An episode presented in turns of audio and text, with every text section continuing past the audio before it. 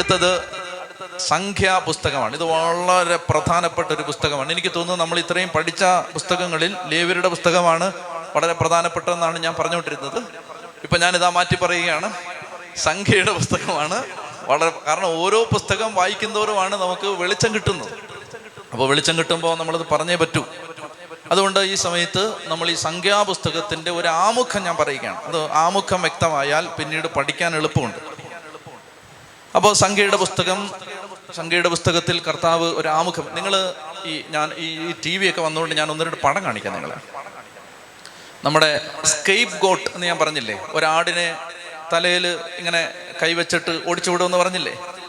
അപ്പോൾ scape got ഏതാനും നിമിഷങ്ങൾക്കുള്ളിൽ വരും. വന്നോ? നമ്മുടെ ആട് വന്നോ?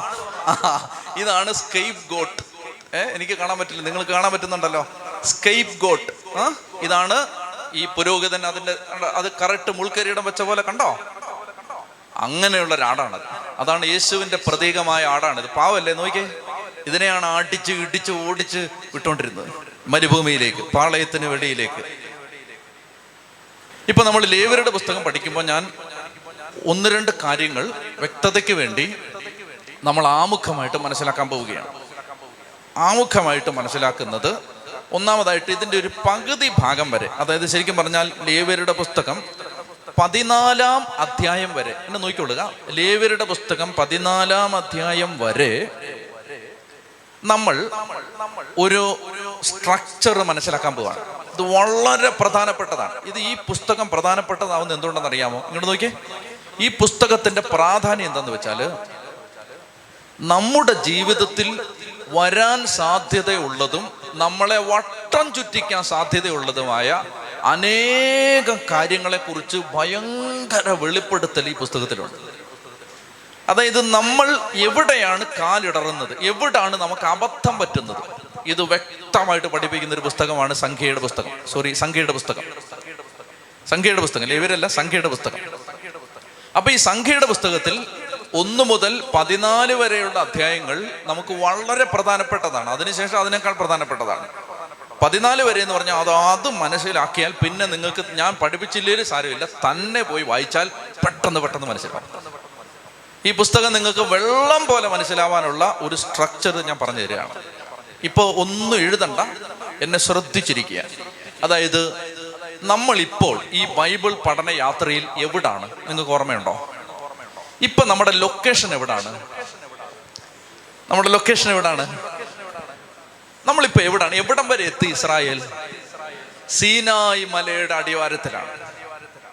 അപ്പൊ സീനായി മലയുടെ അടിവാരത്തിൽ ശരിക്കും പറഞ്ഞാൽ ഈ ഈജിപ്തിൽ നിന്ന് യാത്ര തുടങ്ങുന്നത് എന്നാണ്.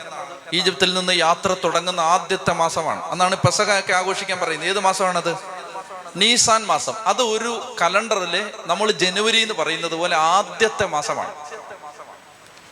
യഹൂദന്റെ കലണ്ടറിലെ ആദ്യത്തെ മാസമാണ് അപ്പോൾ ആദ്യത്തെ മാസം യാത്ര പുറപ്പെട്ടു. അങ്ങനെ യാത്ര പുറപ്പെട്ടിട്ട് എത്ര നാൾ കൊണ്ട് അവർ സീനായി മലയിൽ എത്തി മൂന്ന് മാസം. ആ അപ്പൊ നാല് ബൈബിൾ നന്നായിട്ട് പഠിക്കുന്ന ഒന്ന് രണ്ട് സഹോദരങ്ങൾ വന്നിട്ടുണ്ട്. മൂന്ന് മാസം കൊണ്ട് അവർ സീനായി മലയിലെത്തി. അങ്ങനെ സീനായി മലയിൽ എത്തി. എത്ര മാസം കൊണ്ടാണ് സമാഗമ കൂടാരം പണിതത്? അത് പറഞ്ഞാൽ ദേ ഇത് സമ്മാനം. എത്ര മാസം കൊണ്ടാണ് സീനായ് മലയിൽ സോറി സമാഗമ കൂടാരം പണിയാൻ എത്ര സമയം എടുത്തെന്നറിയാമോ?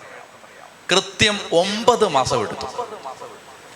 മൂന്നാം മാസം സീനായ് മലയിൽ എത്തി ഒമ്പത് മാസം എടുത്തു സമാഗമ കൂടാരം പണി. അപ്പൊ ഇപ്പോ എത്ര നാൾ കഴിഞ്ഞു? ഒരു കൊല്ലം കഴിഞ്ഞു. ഈജിപ്തിൽ നിന്ന് ശ്രദ്ധിച്ചു കേൾക്കണം. ഇത് വളരെ ഈ കാലം വളരെ പ്രധാനപ്പെട്ടതാണ് സംഖ്യയുടെ പുസ്തകത്തിൽ. എങ്കിലേ പിടികിട്ടു. എളുപ്പമാണ് ശ്രദ്ധിച്ചിരിക്കുക അപ്പോൾ മൂന്നാം മാസം എവിടെത്തി? എവിടെ? സീനായി മലയിൽ. സമാഗമ കൂടാരം പണിയാൻ എത്ര നാളെടുത്തു? ഇപ്പോൾ ഒരു കൊല്ലം കഴിഞ്ഞിരിക്കുകയാണ്. അപ്പോൾ ഒരു വർഷം കഴിഞ്ഞിട്ട് അടുത്ത വർഷം രണ്ടാമത്തെ വർഷം ഒന്നാം മാസം ഒന്നാം തീയതി. അത് കഴിഞ്ഞ്. അതായത് രണ്ടാമത്തെ വർഷത്തിലേക്ക് കയറി ഒരു വർഷം കഴിഞ്ഞു രണ്ടാമത്തെ വർഷത്തിലേക്ക് കയറി ഒരു മാസം കൂടി ദൈവം അവരെ അവിടെ താമസിപ്പിച്ചു. അതെന്തിനാണെന്നറിയാമോ ഈ സമാഗമ കൂടാരം ഉണ്ടാക്കിയിട്ട് ഇനി പ്രാക്ടീസ് വേണ്ടേ? എന്തെല്ലാം ചെയ്യണം?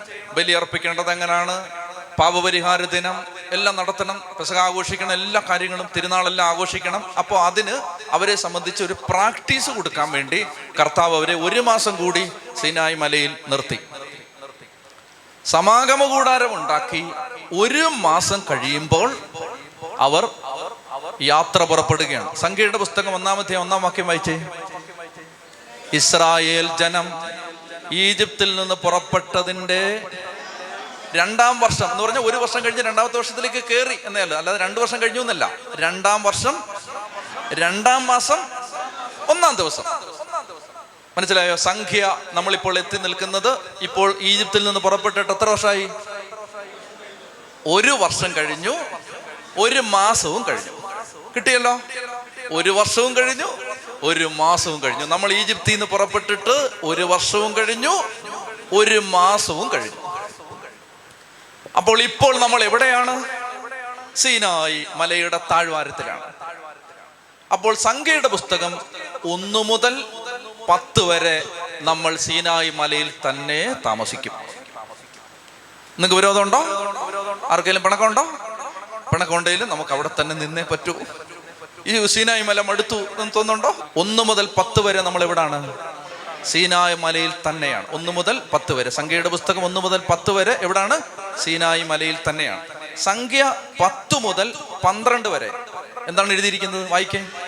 സീനായി മുതൽ കാതേഷ് ബർണയ വരെ. പതിനൊന്ന് ദിവസത്തെ യാത്ര. ഇനി എന്നെ നോക്കിയേ. ഇനി എന്നെ നോക്കിയേ. ആ ആ എന്നെ അവിടെ കാണാമെങ്കിൽ അവിടെ നോക്കിയാൽ അല്ലെ എന്നെ നോക്കിക്കോളൂ. ഇങ്ങോട്ട് നോക്കിക്കോളൂ. അതായത് പതിനൊന്ന് സംഖ്യയുടെ പുസ്തകം പത്താം അധ്യായം മുതൽ പന്ത്രണ്ടാം അധ്യായം വരെ. രണ്ട് മൂന്ന് അധ്യായം വിവരിക്കുന്നത് ഇങ്ങോട്ട് നോക്കുക. മൂന്ന് അധ്യായം വിവരിക്കുന്നത് സീനായി മലയിൽ നിന്ന് ഈ ജനം യാത്ര പുറപ്പെടുകയാണ്. ഭയങ്കര രസമാണ് ഇവർ പോകുന്ന ആ യാത്രയുടെ ഒരു ഒരു ഒരു സ്ട്രക്ചറൊക്കെ നമ്മൾ കാണും ഇനി. എങ്ങനെ ഇവർ പുറപ്പെട്ടത്? അത് മനോഹരമാണത്. അപ്പൊ ഇവർ കൂട്ടം കൂട്ടമായിട്ട് യാത്ര പുറപ്പെട്ടു. യാത്ര പുറപ്പെട്ട് എത്ര ദിവസം യാത്ര ചെയ്തു? പതിനൊന്ന് ദിവസം യാത്ര ചെയ്ത് അവരെത്തിയ സ്ഥലം അത് ഓർത്തിരിക്കണം. ഇനി നമുക്ക് ആ സ്ഥലം വേണ്ടി വരും. ആ സ്ഥലം ഏതാണ്? കാദേശ് ബർണയ.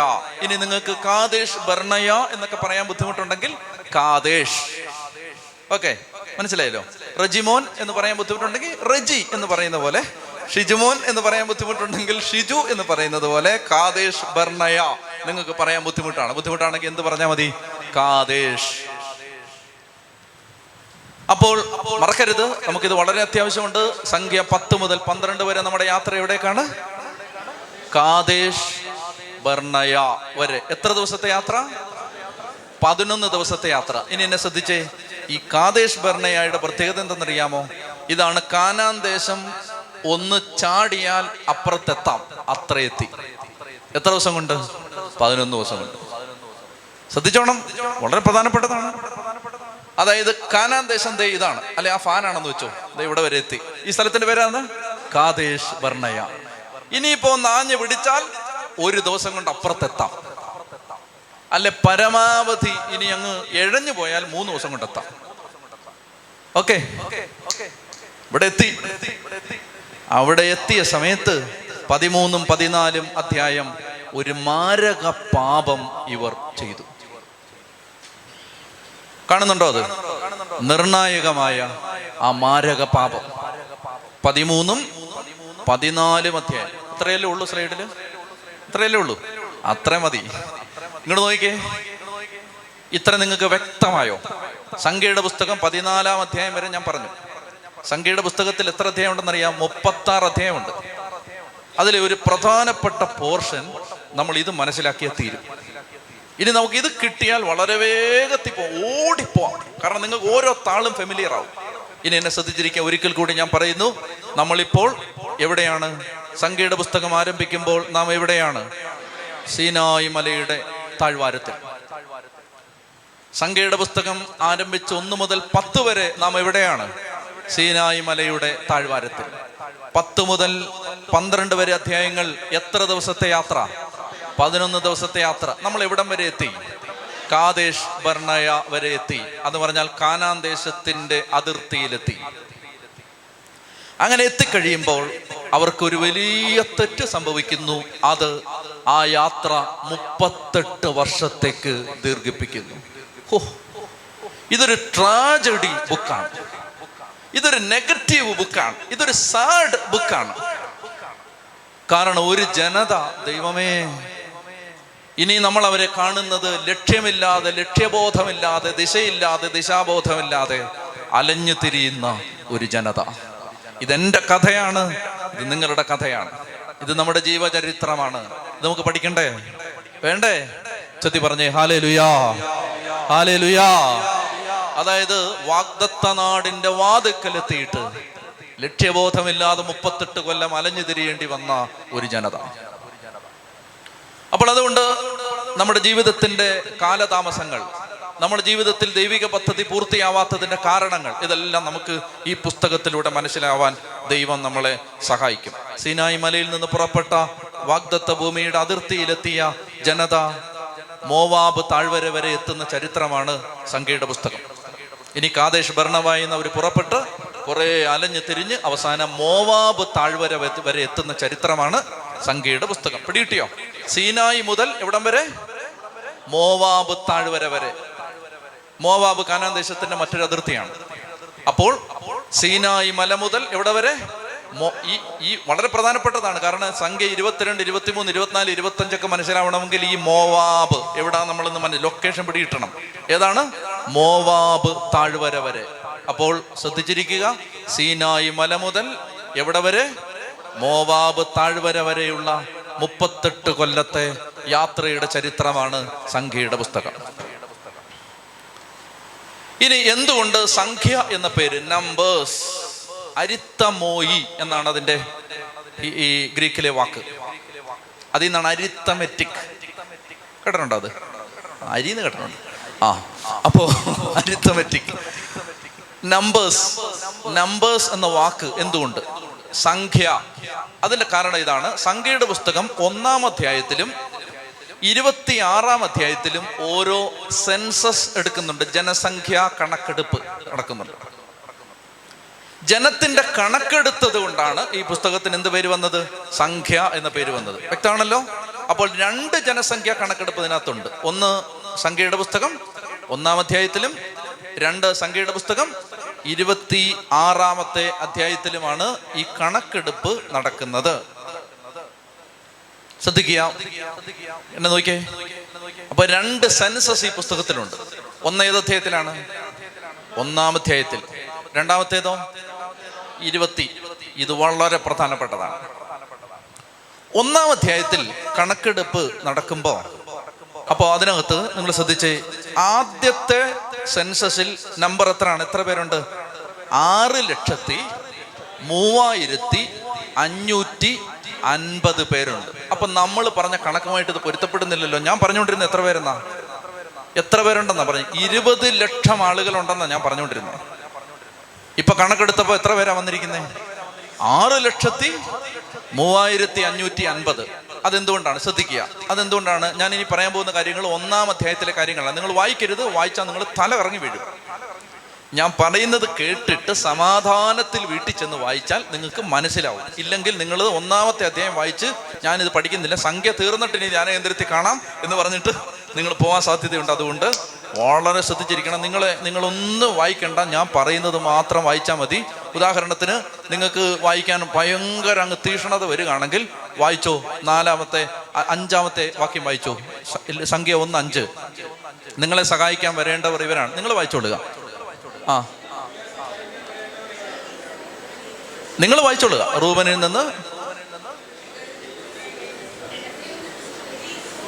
മതിയായല്ലോ അല്ലേ? ഇനി എന്നെ നോക്കിക്കോളൂ. ഇതാണ് ഇത് മുഴുവൻ.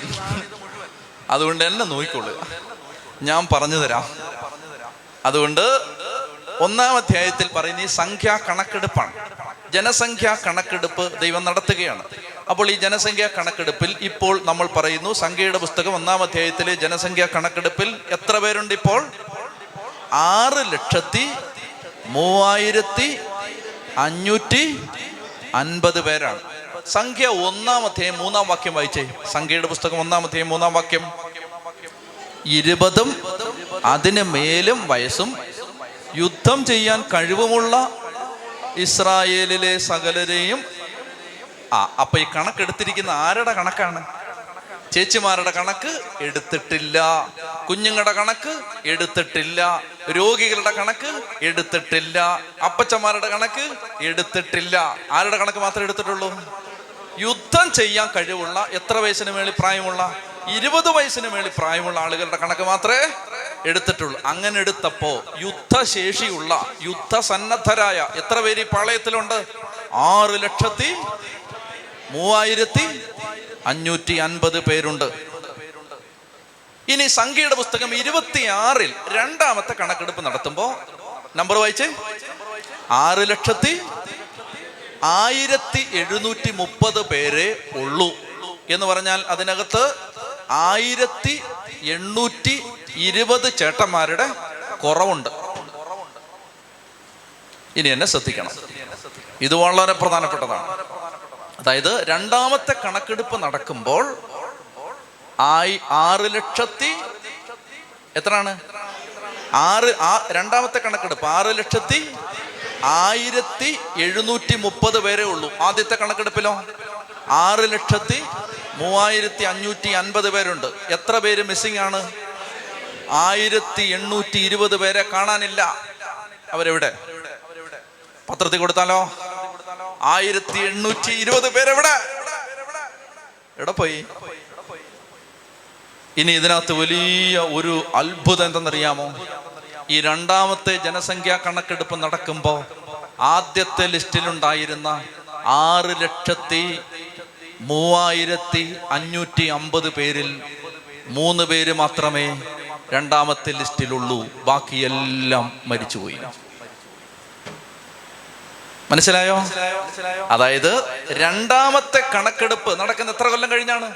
മുപ്പത്തെട്ട് കൊല്ലം കഴിഞ്ഞാണ് കാനാൻ ദേശത്തേക്ക് കയറാൻ തുടങ്ങുന്നതിന് മുമ്പാണ് രണ്ടാമത്തെ സെൻസസ്. രണ്ടാമത്തെ സെൻസസ് എടുക്കുന്ന സമയത്ത് അതിനകത്ത് ആദ്യത്തെ ലിസ്റ്റിൽ ഉണ്ടായിരുന്നവരിൽ മൂന്ന് പേരൊഴിച്ച് ബാക്കിയെല്ലാം മരിച്ചു. ആരൊക്കെയാണ് മൂന്ന് പേർ? മോശ. രണ്ട്. ജോഷുവ. മൂന്ന്. കാലേബ്. ഈ പുസ്തകം പറഞ്ഞു തരും. എന്തുകൊണ്ട് അവർ മരുഭൂമിയിൽ കടന്ന് മരിച്ചുപോയി? രണ്ടാമത്തെ ജനസംഖ്യാ കണക്കെടുപ്പ് നടക്കുമ്പോൾ ആദ്യത്തെ കൂട്ടത്തിലുണ്ടായിരുന്നവരിൽ മോശ. മോശ ഈസ് ആൻ എക്സെപ്ഷൻ പോട്ട്. മോശ നേതാവായതുകൊണ്ട് മോശയെ മാറ്റി നിർത്തിയേക്കാം. പക്ഷേ സാധാരണ നിലവാരത്തിലുള്ള രണ്ടേ രണ്ടെണ്ണേ ഉള്ളൂ. ഒന്ന് ജോഷുവ രണ്ട് കാലബ്. ബാക്കി സകലരും മരിച്ചുപോയി. പുതിയൊരു തലമുറയാണ് രണ്ടാമത്തെ സെൻസസിൽ. പുതിയ ജനറേഷൻ. കാനാൻ ദേശത്തേക്ക് കയറാൻ പോകുന്ന പുതിയ തലമുറ. ആദ്യത്തെ തലമുറ മുഴുവൻ ഈ മുപ്പത്തിയെട്ട് കൊല്ലം കൊണ്ട് മരുഭൂമിയുടെ ഏതോ ഇടങ്ങളിൽ മരിച്ചു വീണു. ചതി പറഞ്ഞേ ഹാലലുയാ. അതിനം തുറന്ന് ഹാലലുയാ. ഉച്ചത്തിൽ ഹാലലുയാ. ഹാലലുയാ. ഹാലേ ലുയാ ഇനി മറ്റൊരു പ്രത്യേകത നമ്മൾ കാണുന്നത്. ഏതാണ്ട് പതിനൊന്നോ അല്ലെങ്കിൽ പരമാവധി പതിനാലോ ദിവസം കൊണ്ട് യാത്ര ചെയ്യേണ്ട ഒരു ദൂരം അവർ താണ്ടാൻ എടുത്തത് ആയിര പതിമൂവായിരത്തി എഴുന്നൂറ്റി എൺപത് ദിവസങ്ങളാണ്. മനസ്സിലായോ? പതിനാല് ദിവസം കൊണ്ടല്ലേ പതിമൂന്ന് ദിവസം കൊണ്ട് യാത്ര ചെയ്തെത്തേണ്ട ഒരു സ്ഥലത്ത് അവരെത്താൻ എടുത്തത് പതിമൂവായിരത്തിലധികം ദിവസങ്ങളാണ്. എന്റെ പ്രിയപ്പെട്ട സഹോദരങ്ങളെ ഇതെന്റെയും നിങ്ങളുടെയും ജീവചരിത്രമാണ്. നമ്മൾ എത്തേണ്ടടുത്ത് വളരെ വേഗത്തിൽ എത്തേണ്ടവരായിരുന്നു നമ്മൾ. നമ്മൾ താമസിച്ചു പോയി. We are late and we are critically we are dangerously late അപകടകരമായ ഒരു കാലതാമസം നമുക്ക് വന്നുപോയി എന്തേ? എന്തുകൊണ്ട്? നമുക്ക് എന്ത് പറ്റി? നമുക്ക് എന്താണ് പറ്റിയത്? അത് പഠിക്കാൻ ഈ പുസ്തകം നിങ്ങൾ വായിക്കണം. ഇപ്പൊ ഒരു സസ്പെൻസ് ഒക്കെ വരുന്നുണ്ടോ? അങ്ങനെയാണ് അങ്ങനെയാണ് ഒരു പുസ്തകത്തിലേക്കുള്ള എൻട്രി അങ്ങനെയാണ്. അപ്പോൾ ഈ പുസ്തകം നമ്മൾ വായിക്കണം. നമുക്കൊന്ന് എഴുന്നേറ്റ് നിന്നാലോ അപ്പോൾ ഈ പുസ്തകത്തിലെ ഒന്നാം അധ്യായത്തെ നമ്മൾ വായിച്ച് മനസ്സിലാക്കാൻ പോവുകയാണ്. അത് കർത്താവ് നമുക്ക് നമ്മളെ സഹായിക്കാൻ വേണ്ടി നമുക്കിപ്പോൾ വായിക്കാം. ആ ഒന്ന് കോരുന്തോസ് പത്ത് ഒന്ന് മുതൽ പതിനൊന്ന് വരെ വാക്യങ്ങൾ ആ സ്ലൈഡ് എന്നിട്ട് ഒന്ന് കോരുന്തോസ് പത്ത് അഞ്ച് മുതൽ പതിനൊന്ന് വരെ വാക്യങ്ങൾ. നിങ്ങളുടെ ടെലിവിഷൻ സ്ക്രീനിൽ ഒരു വാക്യം തെളിഞ്ഞോ? തെളിഞ്ഞെങ്കിൽ അത് ഉറക്കെ വായിച്ചേ.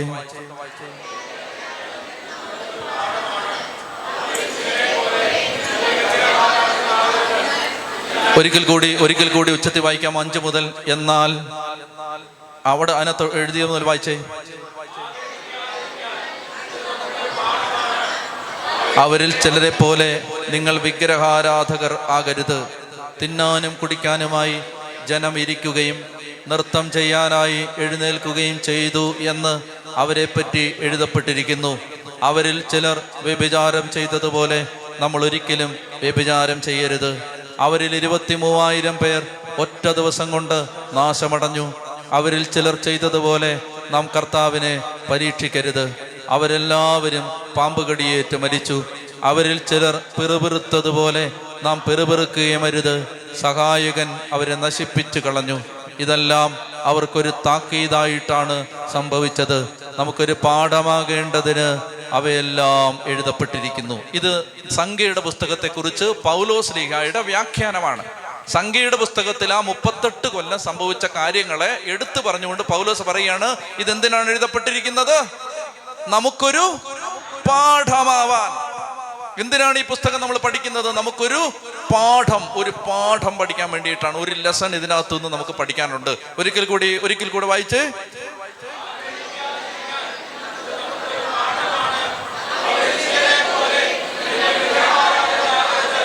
തിന്നാനും കുടിക്കാനുമായി ജനമരിക്കുകയും നൃത്തം ചെയ്യാനായി എഴുന്നേൽക്കുകയും ചെയ്തുവെന്ന് അവരെപ്പറ്റി എഴുതിയിരിക്കുന്നു.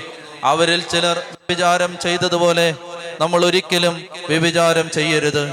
അവരിൽ ഇരുപത്തി മൂവായിരം പേർ ഒറ്റ ദിവസം കൊണ്ട് നാശമടഞ്ഞു. പോയോ? പോയി. ആ എന്നാ കേട്ടോ. അവരിൽ ചിലർ ചെയ്തതുപോലെ നാം കർത്താവിനെ പരീക്ഷിക്കരുത്. അവരെല്ലാവരും പാമ്പ് കടിയേറ്റ് മരിച്ചു.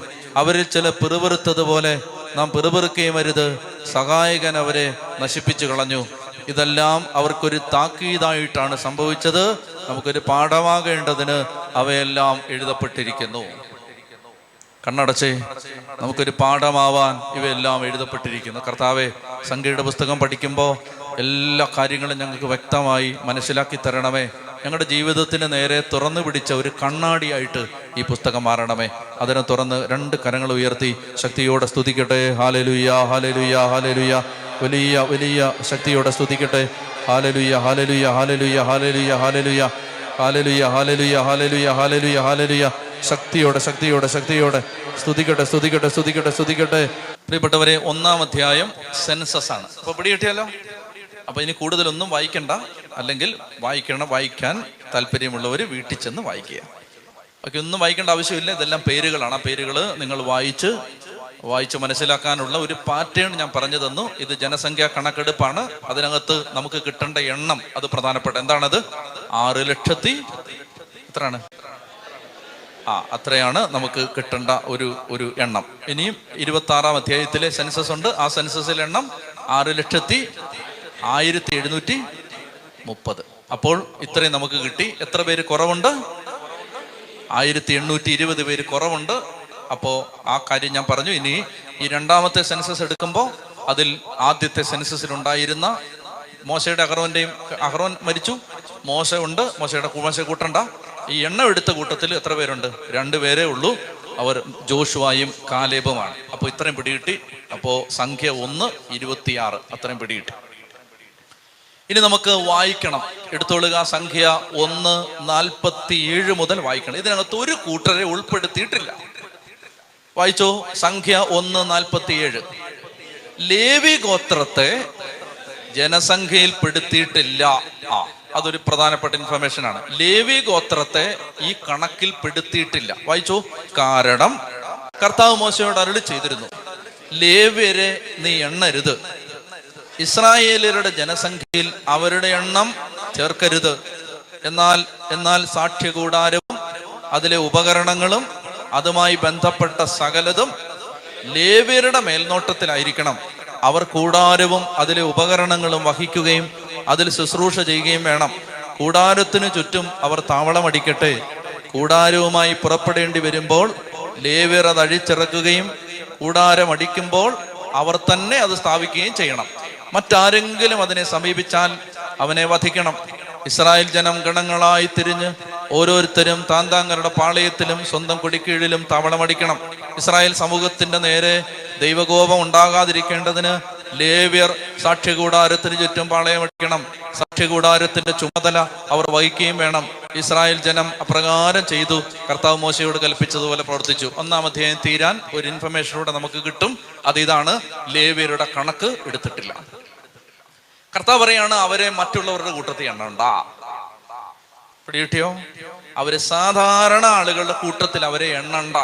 മറിച്ച് അവർ സെപ്പറേറ്റ് ഗ്രൂപ്പാണ് അവരുടെ ജോലി എന്താണ്? അവർ സമാഗമ കൂടാരം അവർ അവരുടെ ചുമതലയിലാണ് കാത്തു സൂക്ഷിക്കേണ്ടത്.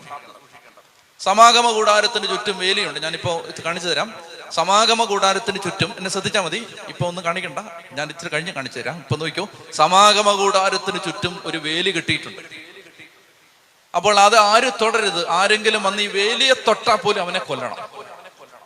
എന്ന് പറഞ്ഞാൽ അത്രയ്ക്ക് ബഹുമാന്യതയോടെ വേണം ദൈവത്തിന്റെ സന്നിധിയിലേക്ക് വരാൻ. അതുകൊണ്ട് ആര് ഉദാസീനമായിട്ട് പോന്നവൻ ഇങ്ങനെ പോന്ന വഴിക്ക് ഇങ്ങനെ എന്നാ ഒന്ന് ചാരി നിന്നേക്കാം ഒരു ബീഡി വലിച്ചേക്കാം. അവനെ കൊല്ലണം. മനസ്സിലായി? ഉദാസീനമായിട്ട് ദൈവികമായ കാര്യങ്ങളെ കൈകാര്യം ചെയ്യരുത്. ഇത് ഈ പുസ്തകത്തിന്റെ ഒരു ഒരു തീമാണ് പിന്നീട് ഞാൻ പറയും. അതുകൊണ്ട് നിങ്ങൾ ലേവരെ എണ്ണണ്ട. അവരുടെ ജോലി എന്താണ്? സമാഗമ കൂടാരം. ഇനി ഇവിടുന്ന് പുറപ്പെടും. പത്താം അധ്യായത്തിൽ നമ്മൾ ഇവിടുന്ന് യാത്ര തുടങ്ങും. അന്നേരം ഈ കൂടാരം അഴിക്കണ്ടേ? അത് അഴിച്ചിറക്കേണ്ട ഉത്തരവാദിത്വം ലേവ്യർക്കാണ്. ഈ സാധനങ്ങളെല്ലാം ചുമക്കേണ്ട ഉത്തരവാദിത്വം ലേവ്യർക്കാണ്. അപ്പോൾ അതുകൊണ്ട് നീ സാധാരണക്കാരുടെ കൂട്ടത്തിൽ അവരെ എണ്ണണ്ട. അവർ ഇതിന്റെ എല്ലാം കാവലാണ്. ഇസ്രായേൽ സമൂഹത്തിന്റെ നേരെ ദൈവകോപം ഉണ്ടാവാതിരിക്കാൻ കാവൽ നിൽക്കേണ്ട ഗ്രൂപ്പാണിത്. ശ്രദ്ധിക്കുക കൂടുതൽ ഞാൻ വിശദീകരിക്കുന്നില്ല. ഒത്തിരി ഞാൻ പറഞ്ഞിട്ടുണ്ട്. അതായത് വൈദികര് സന്യസ്തര് മെത്രാന്മാര് മാർപ്പാപ്പ കർദിനാളന്മാര് ഇവർക്ക് വേണ്ടി ഒരുപാട് പ്രാർത്ഥിക്കണം.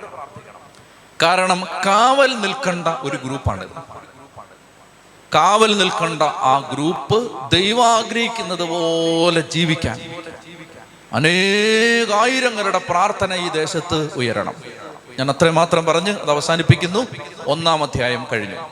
രണ്ടാം അധ്യായം ഇസ്രായേൽ ജനത്തിന്റെ ക്യാമ്പ് പാളയം അതിന്റെ ആകൃതി. ആ സ്ലൈഡ് ഒന്ന് ഇടാമോ? ആ ആകൃതി കുരിശാകൃതിയിലായിരുന്നു. ഇസ്രായേൽ ജനത്തിന്റെ പാളയത്തിന്റെ ഇവർ പാളയം അടിക്കുന്നത് കുരിശാകൃതിയിലാണ് കണ്ടോ? എന്താണ് അതിന്റെ ഷേപ്പ് കുരിശാകൃതിയിലാണ് പന്ത്രണ്ട് ഗോത്രങ്ങൾ കുരിശാകൃതിയിലാണ് പാളയം അടിക്കുന്നത്. ഇനി എന്നെ ശ്രദ്ധിച്ചേ. അതിന്റെ നടുക്കൊരു കൂടാരമുണ്ട്. അതെന്താണ്? സമാഗമ കൂടാരം. സമാഗമ കൂടാരത്തിന്റെ കിഴക്ക് പടിഞ്ഞാറ് തെക്ക് വടക്ക്. അല്ല പടിഞ്ഞാറ് കിഴക്ക് തെക്ക് വടക്ക്. അങ്ങനെയായിരുന്നു. ഈ സമാഗമ കൂടാരത്തിന് ചുറ്റുമാണ് അവർ പാളയം അടിച്ചുകൊണ്ടിരുന്നത്. ഇത് പിടികിട്ടിയോ ഇനി അത് മാറ്റിക്കൊള്ളുക. ഇനി എന്നെ ശ്രദ്ധിക്കുക. സമാഗമ കൂടാരത്തിന്റെ ചുറ്റും പാളയം അടിക്കുമ്പോൾ രണ്ടാം അധ്യായം പറയുന്നത് രണ്ടാം അധ്യായത്തിലെ മുപ്പത്തിനാല് വരെയുള്ള വാക്യങ്ങൾ പറയുന്നത് അവർ പാളയം അടിക്കേണ്ട ക്രമമാണ്. ഇത് നിങ്ങൾ മനസ്സിലാക്കണം. എങ്ങനെയാണ് പാളയം അടിക്കേണ്ടത്? എന്നെ നോക്ക്. അപ്പോൾ ആ കണ്ടോ? ഏ? കണ്ടോ നിങ്ങൾക്ക് മനസ്സിലാവുന്നുണ്ടോ? അതിൽ അതിൽ തന്നെ നോക്കിക്കൊള്ളു. അതിൽ തന്നെ നോക്കിക്കൊള്ളുക. അതിൽ സമാഗമ കൂടാരത്തിന്റെ ദിശ. സമാഗമ കൂടാരത്തിന്റെ അതിവിശുദ്ധ സ്ഥലം ഏത് ദിശയിലാണെന്നറിയാമോ? കിഴക്കല്ല പടിഞ്ഞാറാണ്. വാതിലാണ് കിഴക്ക്. എന്ന് പറഞ്ഞാൽ നമ്മുടെ ഈ ഈ ദേവാലയം ഈ ആലയം നിൽക്കുന്നത് കിഴക്ക് പടിഞ്ഞാറാണ്. മദ്ബഹ നിൽക്കുന്ന ഏത് ദിശയിലാണെന്നറിയാമോ കിഴക്കാണ്. വാതിൽ പടിഞ്ഞാറാണ്. ഇതിന്റെ നേരെ ഓപ്പോസിറ്റ് ആണ് സമാഗമ കൂടാരം. എന്ന് പറഞ്ഞാൽ അതിവിശുദ്ധ സ്ഥലം എവിടാണ്? പടിഞ്ഞാറാണ്. കേറുന്നത് ഇതിലെയാണ്? കിഴക്കൂടാണ്. ഇനി അതിനൊരു കാരണമുണ്ട്. അതിനൊരു കാരണം ഈജിപ്തിൽ അവർ ഈജിപ്തിലെ ദൈവങ്ങളെ അവർ ആരാധിച്ചിരുന്നത് കിഴക്കോട്ട് തിരിഞ്ഞു നിന്നാണ്. അതുകൊണ്ട് ദൈവം അതിനൊരു ബദലായിട്ടാണ് സമാഗമ കൂടാരത്തെ തിരിച്ചിടുന്നത്. മനസ്സിലായോ? കർത്താവ് കണക്ക് കൂട്ടിയാണ് നേരെ തിരിച്ചിട്ടു. കാരണം നിങ്ങൾ വിചാരിക്കരുത് മറ്റു ദൈവങ്ങളെ ആരാധിക്കുന്ന പോലാണ് ഈ ആരാധന എന്ന് മനസ്സിലാക്കാതിരിക്കാൻ നേരെ തിരിച്ചിട്ടതാണ്. അതാണ് അന്നത്തെ ആ ലോജിക്ക് അതായിരുന്നു. ശ്രദ്ധിക്കുക. അപ്പോൾ വാതിൽ ഏത് ദിക്കിലാണ്? ഉറക്കെ പറയൂ. കിഴക്ക്. ഒരാൾ സമാഗമ കൂടാരത്തിലേക്ക് കയറുന്നത് ഏത് ദിക്കിലൂടാണ്? കിഴക്ക്. ആ വാതുക്കൽ താമസിക്കേണ്ടത് ആരാന്നറിയാമോ മോശയും അഹറോനും. വാതുക്കൽ. അവരാണ് ഡോർ കീപ്പേഴ്സ് കാരണം ഒരുത്തിന് ആവശ്യമില്ലാതെ ഇതിനകത്ത് കയറാൻ പാടില്ല. അപ്പം മോശയും അഹറോനും പിന്നെ അവർ നിശ്ചയിക്കുന്ന പുരോഹിതന്മാരും അവരാണ് ആ കിഴക്ക് ഭാഗത്ത് വാതിൽക്കൽ. ഇനി അതിന് മൂന്ന് ഭാഗത്ത്. ഇനി ഏത് ഏത് ഭാഗങ്ങളുണ്ട്? പടിഞ്ഞാറ് സ്പേസ് ഉണ്ട്. തെക്കുണ്ട് വടക്കുണ്ട്. ഈ മൂന്ന് ഭാഗത്ത് ലേവ്യരാണ് താമസിക്കേണ്ടത്. ലേവ്യർ ഒരു ഗോത്രമേ ഉള്ളെങ്കിലും ലേവ്യരുടെ മൂന്ന് കുടുംബങ്ങളെ മൂന്ന് ഗോത്രത്തിൽ തന്നെയുള്ള മൂന്ന് കുടുംബങ്ങളെ മൂന്ന് സെപ്പറേറ്റ് കുടുംബങ്ങളായിട്ട് തിരിച്ചിട്ട് കർത്താവ് പറഞ്ഞു ഒരു കൂട്ടര് പടിഞ്ഞാറ് ഒരു കൂട്ടര് വടക്ക് ഒരു കൂട്ടര് തെക്ക്. അപ്പൊ ഇപ്പൊ നാല് വശത്തുനിന്ന് സമാഗമ കൂടാരത്തിന് എന്തായി? സെക്യൂരിറ്റി ആയി. സമാഗമ കൂടാരത്തിനകത്ത് പ്രവേശിക്കാൻ അനുവാദമുള്ള പുരോഹിതന്മാര് നാല് ചുറ്റിനും വളഞ്ഞു. പിടികിട്ടുന്നുണ്ടോ? മടുത്തോ? ഇതൊക്കെ വലിയ വലിയ ഇൻഫർമേഷൻ ആണ്. സമാഗമ കൂടാരത്തിന് ചുറ്റും താമസിക്കേണ്ടത് ആരാണ്? ലേവ്യരാണ്. അപ്പോൾ ഇനി നിങ്ങൾ എന്നോട് പറയണം. കിഴക്ക് വാതിക്കൽ ആര് താമസിക്കുന്നു? മോശ അഹറോനും ഇനിയും പടിഞ്ഞാറ് ആര് താമസിക്കുന്നു? ലേവ്യരുടെ ഒരു ഗോത്രം. തെക്കാര് താമസിക്കുന്നു ലേവരുടെ ഒരു ഗോത്രം. വടക്കാര് താമസിക്കുന്നു വ്യക്തമായി ഇനി മോശ അഹറോന് താമസിക്കുന്നതിന്റെ തൊട്ടു പുറകിൽ ഏറ്റവും അടുത്ത് താമസിക്കുന്ന ഗോത്രം യൂതാ ഗോത്രം. വായിക്കാൻ പറ്റുന്നുണ്ടോ? യൂതാ ഗോത്രം. ആ ഗോത്രത്തിൽ നിന്ന് വർഷങ്ങൾക്ക് ശേഷം ഒരു സിംഹം ഇറങ്ങി വന്നു. വന്ന് നേരെ ഈ സമാഗമ കൂടാരത്തിനകത്തേക്ക് സ്വന്തം ശരീരമാകുന്ന വിരിയിലൂടെ അകത്ത് പ്രവേശിച്ചു. ആ സിംഹത്തിന്റെ പേരെന്താണ്? യേശു ക്രിസ്തു അതുകൊണ്ട് പൊസിഷൻ കർത്താവ് വളരെ ക്ലിയർ ആയിട്ട് വെച്ചിരിക്കുകയാണ്. യൂതാഗോത്രം നേരെ കയറി വരാൻ പറ്റുന്ന പരുവത്തിലാണ് വെച്ചിരിക്കുന്നത്. മോശയുടെ അഹറോന്റെയും പുറകിൽ. ചെത്തി പറഞ്ഞേ ഹാലേലുയാ ഹാലേലുയാ. ഹാലേ ഇനി ബാക്കി ഗോത്രങ്ങളുടെ പേര് ഞാൻ പറയുന്നില്ല. ക്രമം അനുസരിച്ച് പ്രാധാന്യം അനുസരിച്ച് കർത്താവ് ഗോത്രങ്ങളെ. അപ്പോൾ ഏത് ആകൃതിയിലാണിത്? കുരിശാകൃതിയിലാണ് സമാഗമ കൂടാരത്തെ കർത്താവ്. ഇതെല്ലാം നേരത്തെ പ്ലാൻ ചെയ്തിരിക്കുകയാണ്. ഈ സമാഗമ കൂടാരം പിന്നീട് ഒരു ആയിരത്തഞ്ഞൂറ് വർഷം കഴിയുമ്പോൾ എന്തായിട്ട് മാറും? ഒരു കുരിശായിട്ട് മാറും. ഇത് ദൈവത്തിന്റെ പദ്ധതിയാണ്. ഒരു കുരിശായിട്ട് മാറും. ദൈവവും മനുഷ്യനും തമ്മിൽ കണ്ടുമുട്ടിയ ആ സമാഗമ കൂടാരമായി ഈ കുരിശ് മാറും. ചൊത്തി പറഞ്ഞേ ഹാലലുയാ ഹാലലുയാ ഹാലേ ലുയാ ഇനി ഞാൻ പറയാൻ പോകുന്നത് ഇപ്പൊ രണ്ടാം അധ്യായം മൂന്നാം അധ്യായം നാലാം അധ്യായം. ഇതിനകത്ത് പറയുന്ന പ്രധാനപ്പെട്ട ആശയങ്ങളാണ് ഈ പറഞ്ഞു പോകുന്നത്. രണ്ട് മൂന്നും നാല്. നിങ്ങൾ നിങ്ങളൊന്നും വായിക്കണ്ട ഇപ്പം. എല്ലാം വീട്ടിൽ ചെന്ന് മാത്രമേ വായിക്കാവൂ. ഇതിന്റെ ആശയം പിടികിട്ടി കഴിഞ്ഞാൽ പിന്നീട് നിങ്ങൾക്ക് വായിച്ചാൽ എല്ലാം പിടികിട്ടും. അതിനാണ് ഞാനിത് വേറെ ഒന്നും നിങ്ങൾ ശ്രദ്ധിക്കരുതെന്ന് ഇപ്പോൾ പറയുന്നത്. ഇനി എന്നെ ശ്രദ്ധിക്കുക. ഇനി എനിക്ക് വളരെ പ്രധാനപ്പെട്ട ചില കാര്യങ്ങൾ നിങ്ങളോട് പറയാനുണ്ട്. നിങ്ങൾ മടുത്തോ? അപ്പോൾ പ്രധാനപ്പെട്ട കാര്യങ്ങൾ ഈ പുസ്തകത്തിൽ ഇനി കർത്താവ് പറയുന്നത് സമാഗമ കൂടാരം അഴിച്ചു കഴിയുമ്പോൾ. ഇത് അഴിക്കേണ്ടത് ആരാണ്? ലേവ്യരാണ്. ആ ലേവ്യരുടെ കൂട്ടത്തിൽ ഓരോ ടീമിനെ ഓരോ റെസ്പോൺസിബിലിറ്റി ഏൽപ്പിച്ചിട്ടുണ്ട്. അതെന്താണ്? നീ തിരശീല അഴിക്കണം. എന്നെ ശ്രദ്ധിച്ചിരിക്കുക. വേറെ എവിടേക്കും ശ്രദ്ധ മാറരുത്. ഒരു ഒരു കുടുംബത്തോട് ഒരു കുടുംബത്തോട്. ഉദാഹരണത്തിന് കൊഹാത്യ കുടുംബം. ഒരു ഒരു ഒരു പേരിന്. ഒരു കൊഹാത്യരോട് പറയുകയാണ് നിങ്ങൾ നിങ്ങൾ തിരശ്ശീല അഴിച്ചു നിങ്ങളായിരിക്കും അതിന്റെ ചാർജ് ഇനി വേറൊരു കുടുംബത്തോട് കർത്താവ് പറയാണ് പുരോഹിതന്മാരോട് പറയാണ് നിങ്ങളാണ് വാഗ്ദാന പേടകം ചുമന്നുകൊണ്ട് പോകേണ്ടത്. വേറൊരു കുട്ടികൾ പറയണം നിങ്ങളാണ് ധൂപപീഠം എടുക്കേണ്ടത്. വേറൊരു കുട്ടികൾ പറയുകയാണ് നിങ്ങളാണ് സമാഗമ കൂടാരത്തിന് മേളിലുള്ള ആ മൂടി ഇളക്കി മാറ്റേണ്ടത് നിങ്ങളാണ് ആ തുണി മാറ്റേണ്ടത് നിങ്ങളാണ് നിങ്ങളുടെ കയ്യിലായിരിക്കും അതിന്റെ ചാർജ് നിങ്ങളാണ്. ഇനി പറയാണ് ബലിപീഠം. ഒരു കുടുംബത്തെ വിളിച്ചിട്ട് പറയണം നിങ്ങളാണ് ഇത് ഇത് ഇത് ഇവിടുന്ന് അഴിച്ചു മാറ്റേണ്ടതും അതുപോലെ തന്നെ ഇത് ചുമക്കേണ്ടതും നിങ്ങളാണ്. അത് നിങ്ങൾ ശ്രദ്ധിക്കണം. ഇങ്ങനെ ഡ്യൂട്ടി അസൈൻ ചെയ്തു. ശ്രദ്ധിക്കുക. നമ്മളിത് വായിക്കുമ്പോൾ സത്യത്തിൽ അത്ഭുതപ്പെട്ടു പോകുന്ന തരത്തിൽ ഓരോ കുഞ്ഞു കാര്യവും പറഞ്ഞിട്ട് ദൈവം പറഞ്ഞു ഈ മുട്ടുസൂചി നീ എടുത്തോണം.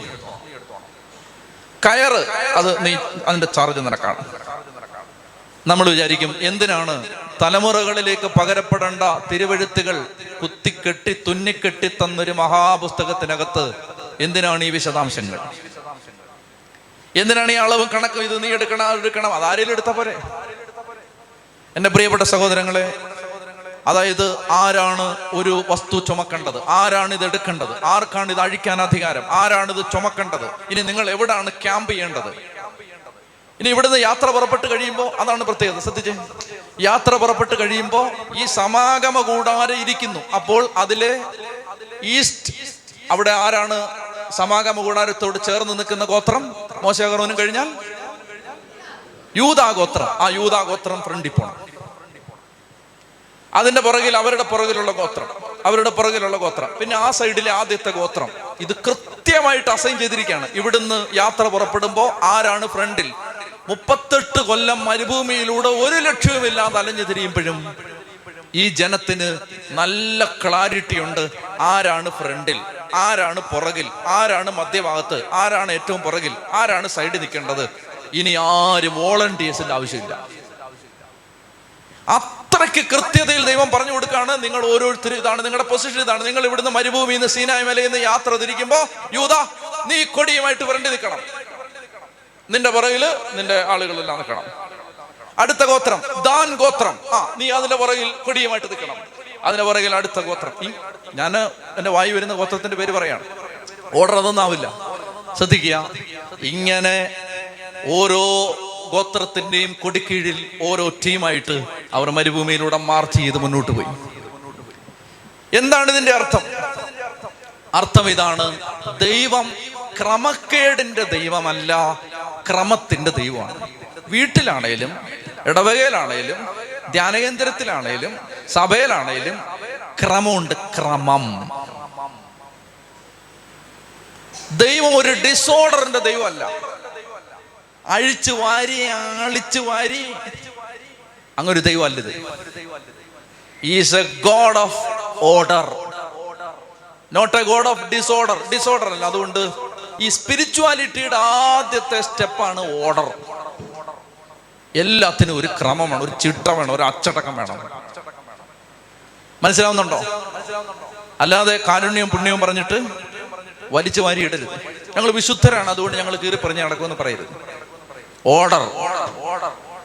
ചെത്തി പറഞ്ഞേ ഹാലേ ലുയാ അതിരം തുറന്ന് ഹാലേ ലുയാ ഹാലേ ലുയാ സംഖ്യയുടെ പുസ്തകം പഠിപ്പിക്കുന്ന ഒന്നാമത്തെ ഒരു തീം എന്ന് പറഞ്ഞാൽ ഇതാണ് കെയർലെസ്നെസ് കർത്താവ് സമ്മതിക്കില്ല. അശ്രദ്ധ അലംഭാവം സമ്മതിക്കില്ല. മനസ്സിലായോ? എപ്പോഴെങ്കിലും കയറി വരിക എങ്ങോട്ടെങ്കിലും പോവുക തോന്നുമ്പോൾ ഇറങ്ങി പോവുക തോന്നുമ്പോൾ കയറി വരിക ഇതൊന്നും സമ്മതിക്കില്ല. എനിക്ക് ഞാൻ വളരെയധികം ശ്രദ്ധിച്ചിട്ടുള്ള ഒരു മനുഷ്യനാണ് പേര് ഞാൻ പറയുന്നില്ല. ഒരു മനുഷ്യൻ. ഇന്ത്യയിലുള്ള ആളാണ്. ഞാൻ വളരെയധികം ശ്രദ്ധിച്ചിട്ടുണ്ട് ഇയാളെ. ഈ മനുഷ്യൻ ഒരു ഒരു വലിയ വലിയ സെമിനാറുകൾ ക്ലാസ്സുകളൊക്കെ എടുക്കുന്ന ആളാണ്. അദ്ദേഹം ക്ലാസ് തുടങ്ങിക്കഴിഞ്ഞാൽ പ്രധാനമന്ത്രി വന്നാൽ പോലും അത് തരുത് എന്ന് പറഞ്ഞാൽ അദ്ദേഹം പറയുകയാണ് ലേറ്റ് കമേഴ്സിന് എന്റെ ക്ലാസ്സിൽ പെർമിഷൻ ഇല്ല. ഇനി അമേരിക്കൻ പ്രസിഡന്റാണ് അത് തരുത് അങ്ങനെ പലരും ഇയാളുടെ ശത്രുക്കളായിട്ടുണ്ട്. ഇയാൾ ക്ലാസ് എടുക്കുന്ന ഹൗസ്ഫുള്ളാണ് എപ്പോഴും. താമസിച്ചു വരുന്നവനെ കയറ്റത്തില്ല. അപ്പൊ അതിന്റെ റീസൺ ആയിട്ട് അദ്ദേഹം പറയുന്നത് ഞാൻ പഠിപ്പിക്കുന്നത് ഡിസിപ്ലിനാണ് ഞാൻ ഈ എന്റെ മുമ്പിൽ ഇരിക്കുന്ന ചെറുപ്പക്കാരെ പഠിപ്പിക്കുന്നത് ഡിസിപ്ലിനാണ് ഡിസിപ്ലിൻ പഠിപ്പിക്കുന്നവരടുത്ത് ഇൻഡിസിപ്ലിൻ ആയിട്ട് ഒരുത്തം കയറി വരുന്നു. ചെത്തി പറഞ്ഞേ ഹാലേ ലുയാ കേറി കഴിഞ്ഞാൽ ഇത് തീരാതെ ഒരുത്തന്നെ ഇറങ്ങാനും പറ്റും സൗകര്യമുള്ള വന്നാൽ മതി. കേറിയോ ഇതിനകത്തുനിന്ന് പിന്നെ ഒരുത്തന്നെ ഇറക്കി വിടത്തില്ല. എന്ന് പറഞ്ഞാൽ ദൈവം ദൈവം ക്രമത്തിന്റെ ദൈവമാണ്. ക്രമക്കേടിന്റെ ദൈവമല്ല. അങ്ങനെ പലർക്കും ഒരു ചിന്തയുണ്ട്. അത് ദൈവകാര്യമല്ല എല്ലാം വലിച്ചു വാരിയെങ്കിൽ ചെയ്യാം. അങ്ങനൊന്നുമല്ല ഓരോന്നിനും ചിട്ട. അതിനായി പറയുന്നത് വിശുദ്ധ കുർബാന സമയത്ത് അതിലേലും കിടന്ന് ഇടിക്കരുത്. അവിടെ അടങ്ങിയിരിക്കുക നിങ്ങൾക്ക് കുർബാന തരാം. മര്യാദയ്ക്ക് അവിടെ അതിന്റെ ക്രമമാണ് ക്രമം. അതുകൊണ്ട് ഈ സ്പിരിച്വാലിറ്റി അകത്ത് കയറിയ ആളുകൾക്ക് ഒരു ക്രമം ഉണ്ടാവും. അതില്ലാത്തവന് സ്പിരിച്വാലിറ്റി ഇല്ല. കേൾക്കുന്നുണ്ടേ പറയുന്നത്? ഭക്തരാന്ന് പറഞ്ഞ് നടന്നിട്ട് കാര്യമില്ല. അച്ചടക്കം വേണം. മനസ്സിലായോ മനസ്സിലായോ? ഉറങ്ങുന്ന ചേച്ചി. മനസ്സിലായോ? മനസ്സിലായി. അതായത് അച്ചടക്കമാണ് അച്ചടക്കം. ദൈവം ഇത് ഇത് ഈ സംഖ്യയുടെ പുസ്തകം വായിക്കുമ്പോഴാണ് അത് ഭയങ്കര വ്യക്തമായിട്ട് വെളി വരുന്നത്. ഓരോ കുഞ്ഞു കാര്യത്തിനും ഡീറ്റെയിൽ. ഇതെന്തിനാ കർത്താവ്? പറഞ്ഞാ പോരെ മോശേ. അത് വൃത്തിയായിട്ടൊക്കെ പോണം കേട്ടോ എല്ലാരും. എന്നെ പറഞ്ഞ പോരെ. മോശേ എന്തോ? എല്ലാ അതിലെ ഇതിനെ അളിഞ്ഞു മാറി പോകാതെ മര്യാദയ്ക്ക് പോകണം കേട്ടോ എല്ലാരും. മതി രണ്ട് സെന്റൻസ് സംഖ്യയുടെ പുസ്തകം കഴിഞ്ഞതിന് മുപ്പത്തി ആറ് അധ്യായത്തിനകത്ത് ഡീറ്റെയിൽസ്. ഈ ഡീറ്റെയിൽസ് മുഴുവൻ എഴുതി വെച്ചിട്ട് കർത്താവ് പറയാണ് എല്ലാത്തിനും ഈ വീട്ടിലൊക്കെ ഉണ്ടല്ലോ വീട്ടിലൊക്കെ എല്ലാം വൃത്തിയായിട്ടിടണം വലിച്ചു വാരിയിടരുത്. നിങ്ങൾക്ക് എന്തെങ്കിലും ഒരു ആത്മീയ വളർച്ച വേണമെന്ന് നിങ്ങൾ ആഗ്രഹിക്കുന്നെങ്കിൽ ഞാൻ നിങ്ങൾക്ക് ഒരു വഴി പറഞ്ഞു തരട്ടെ. ഇന്ന് വീട്ടിൽ ചെന്നിട്ട് ആവശ്യമില്ലാത്ത വസ്തുക്കളെല്ലാം എടുത്ത് വെളിയിലിട്ടിട്ട് ഒരു ബോർഡും വെച്ചേക്കുക ഇഷ്ടമുള്ളവർക്ക് എടുത്തുകൊണ്ട് പോവാം നിങ്ങൾ അറിയിക്കാമെങ്കിൽ ധ്യാനകേന്ദ്രത്തിന് വണ്ടി വിടാം. അതായത്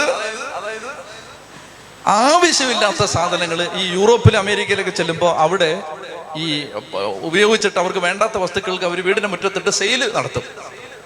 റോഡിലൊക്കെ ഇങ്ങനെ ഇതുപോലെ കാണാം. ഓരോ അപ്പച്ചമാര് സായിപ്പന്മാര് ബോർഡും ഒക്കെ തൂക്കി ഇങ്ങനെ ഇരിക്കും. അതായത് അവർക്ക് ആവശ്യമില്ലാത്ത സാധനം എടുത്ത് വെച്ചിരിക്കുകയാണ്. ഇത് ആവശ്യമുള്ളവനെ വാങ്ങിച്ചോണ്ട് പോവാം. നമ്മളങ്ങനെ സെയിലിനിരിക്കൊന്നും വേണ്ട. ആവശ്യമില്ലാത്ത എത്രയോ സാധനങ്ങൾ വീട്ടിൽ ഡംപ് ചെയ്തിട്ടിട്ടുണ്ട്. ആധ്യാത്മികതയുടെ ആദ്യത്തെ സ്റ്റെപ്പ് ഞാൻ പറഞ്ഞു തരട്ടെ അതായത് നമുക്ക് ആവശ്യമില്ലാത്ത ഒരു സാധനം പോലും നമ്മുടെ മുറിയിൽ ഉണ്ടാവാൻ പാടില്ല. സ്റ്റോക്ക് ഒന്നും വേണ്ട. നമ്മൾ ഉപയോഗിക്കാത്ത ഒരു സാധനം. ഞാൻ എനിക്ക് വലിയ സ്പിരിച്വാലിറ്റി എന്ന് ഞാൻ പറയുന്നില്ല. എനിക്ക് ഭയങ്കര നിർബന്ധമുള്ള ഒരു കാര്യമാണ്. ഞാൻ യൂസ് ചെയ്യാത്ത ഒരു സാധനം പോലും ചലഞ്ച് ചെയ്യാൻ ഞാൻ. എന്റെ മുറിയിൽ നിങ്ങൾ വാ. ഞാൻ യൂസ് ചെയ്യാത്ത ഒരു സാധനം പോലും എന്റെ മുറിയിലില്ല. സ്റ്റോക്ക് ഇല്ല.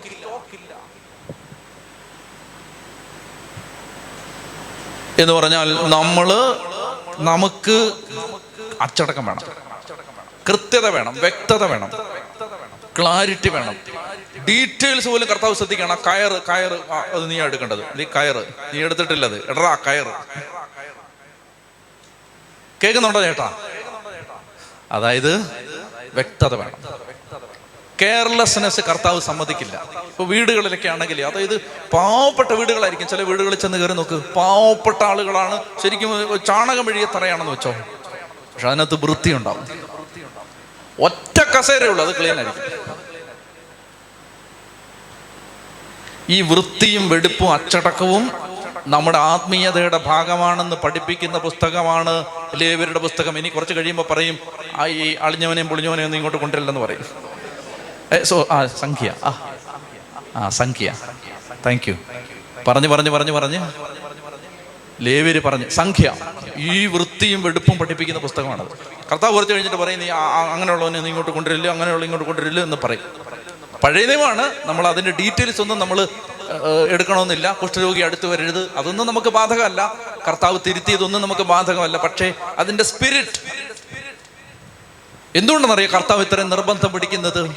സീനായി മലയിൽ ശ്രദ്ധിക്കുക. പ്രധാനപ്പെട്ട കാരണം സീനായി മലയിൽ സമാഗമ കൂടാരത്തിൽ കർത്താവ് ഇറങ്ങി വരുന്നത് വരെ അവർക്ക് എങ്ങനെയും ജീവിക്കാമായിരുന്നു. പക്ഷെ ഇപ്പോൾ അവരുടെ കൂടെ ആരുണ്ട്? കർത്താവുണ്ട്. കർത്താവ് ഉണ്ടെങ്കിൽ നീ കർത്താവ് ഉള്ളത് കൊണ്ട് നീറ്റായിരിക്കണം. ഇപ്പൊ പിടികിട്ടുന്നുണ്ടോ? അതായത് സീനായ് മലയിൽ എത്തുന്നതിന് മുമ്പ് ഈ നിയമം വല്ലതും ഉണ്ടോ? എങ്ങനെയൊക്കെ ജീവിച്ച മക്കളെ. കാരണം കർത്താവില്ല. എന്നാൽ സമാഗമ കൂടാരത്തിൽ കർത്താവിന്റെ മഹത്വം ഇറങ്ങി വന്ന് നിന്നു. ഇനി മുതൽ അവരുടെ പാളയത്തിൽ ആരുണ്ട്? കർത്താവുണ്ട്. അതുകൊണ്ട് നമ്മുടെ വീട്ടിൽ ദൈവം ഉണ്ടെങ്കിൽ വീട് വൃത്തിയായിരിക്കണം. നമ്മുടെ വീട്ടിൽ കർത്താവ് ഉണ്ടെങ്കിൽ എന്റെ പൊന്നു മക്കളെ നിങ്ങളുടെ വീട് വൃത്തിയായിരിക്കണം. ഹൗസ് വിസിറ്റിങ്ങിന് ആളെ വിടാൻ പോവാണ്.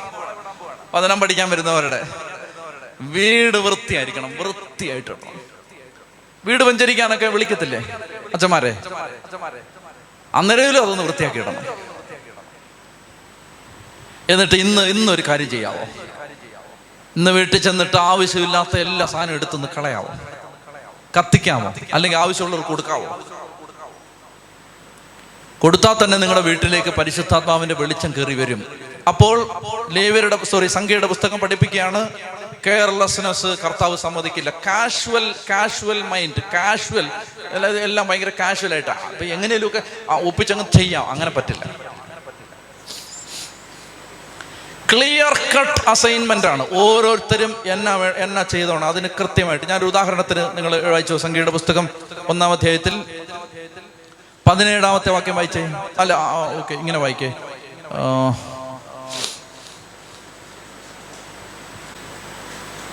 ഒമ്പതാം വാക്യം. സംഖ്യ രണ്ട് ഒമ്പത് വായിക്കേ. യൂതായുടെ പാളയത്തിലെ സൈന്യത്തിൽ ആകെ ഒരു ലക്ഷത്തി എൺപത്തി ആറായിരത്തി നാനൂറ് പേർ. അവരാണ് ആദ്യം പുറപ്പെടേണ്ടത്. ഇനി വായിക്കേണ്ടത് പതിനഞ്ചാം വാക്യം വായിക്കേ. അവന്റെ സൈന്യത്തിൽ നാൽപ്പത്തയ്യായിരത്തി അറുന്നൂറ്റൻപത് പേർ. റൂബൻ പാളയത്തിൽ ആകെ ഒരു ലക്ഷത്തി എൺപത് എൺപത്തോരായിരത്തി നാനൂറ്റമ്പത് പേർ. അവരാണ് രണ്ടാമത് പുറപ്പെടേണ്ടത്. അനന്തരം പാളയങ്ങളുടെ മധ്യത്തിലായി ലേവ്യരുടെ പാളയത്തോടൊപ്പം സമാഗമ കൂടാരെ കൊണ്ടുപോകണം. കൂടാരമടിക്കുമ്പോഴെന്ന പോലെ തന്നെ പതാകയോടൊത്ത് ക്രമമനുസരിച്ച് ഓരോരുത്തരും പുറപ്പെടണം.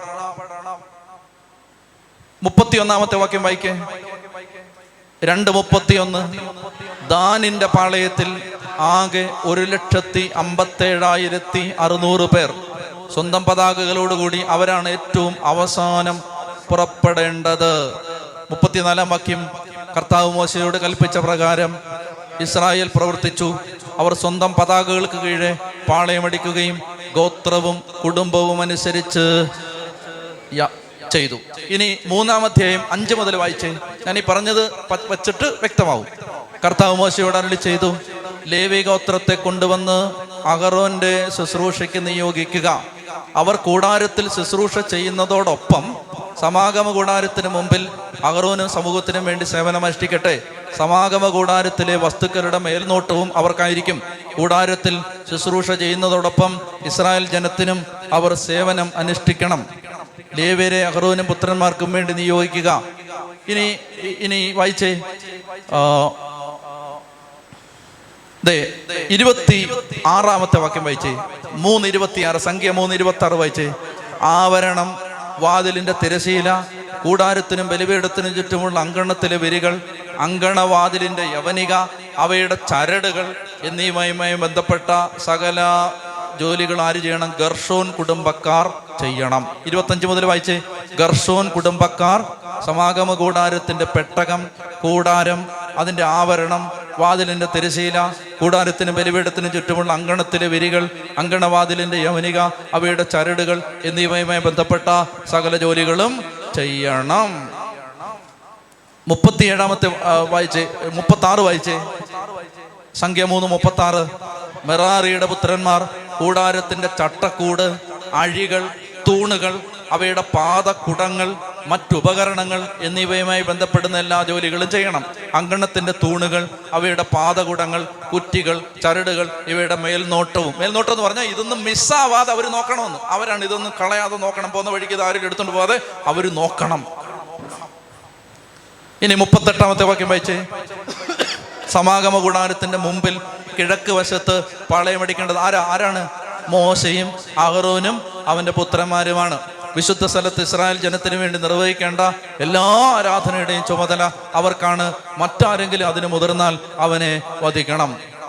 കർത്താവ് കൽപ്പിച്ചതനുസരിച്ച് മോശ ഓക്കെ മതി.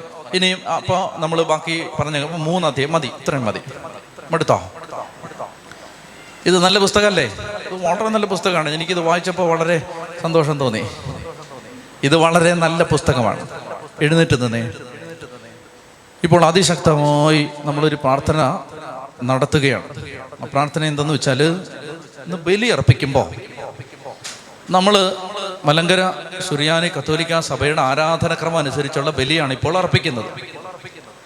അപ്പോൾ ഈ ബലി അർപ്പിക്കുമ്പോൾ ഇത് ശരിക്കും സമാഗമ കൂടാരത്തിലെ ആരാധനയ്ക്ക് ചേർന്ന വിധത്തിലാണ് ഈ ബലി പിതാക്കന്മാർ ക്രമീകരിച്ചിരിക്കുന്നത്.